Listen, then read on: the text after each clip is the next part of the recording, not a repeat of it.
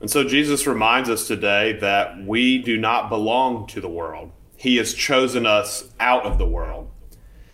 And he points out kind of the fundamental tension of us being a Christian. We live in this world, but we know that we're not of it. We've been chosen out of it. We're ultimately destined for heaven. But also, he's saying that we are called as Christians to operate not just at a worldly level, but at the level of the Spirit, at the supernatural level. And you see some striking examples of what this looks like practically in the first reading in the Acts of the Apostles, Paul and his companions are evangelizing place by place by place.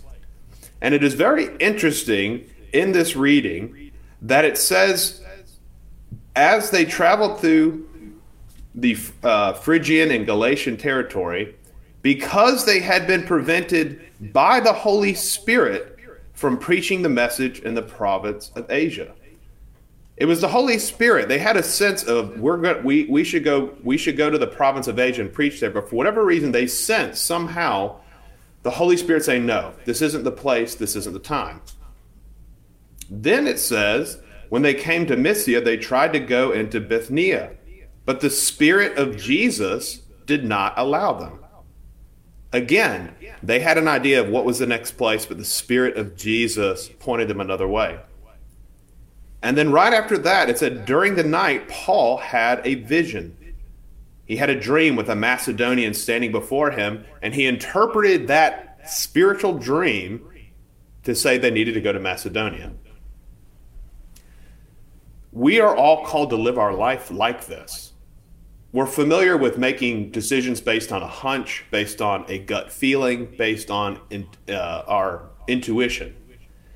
And this could be mixed into it, but we have the Holy Spirit at our disposal to go through life and to make decisions. And the toughest decisions we'll make in life is not between good and evil.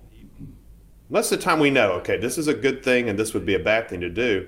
But when you have many good things at your disposal, like the apostles, okay, we could preach the word of God here, here, here, it needs to be preached everywhere. That's a much tougher discernment to figure out where does God want me to go next?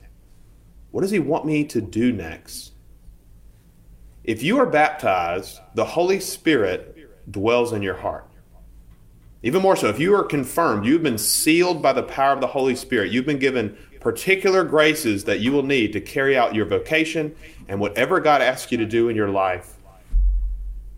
But we must call upon that Spirit. We must give the Spirit of Jesus, the Holy Spirit, permission in our life to guide us, direct us, come into sync with our thoughts and our feelings so that we can sense, like the apostles, where and what the Spirit of Jesus is guiding us to do.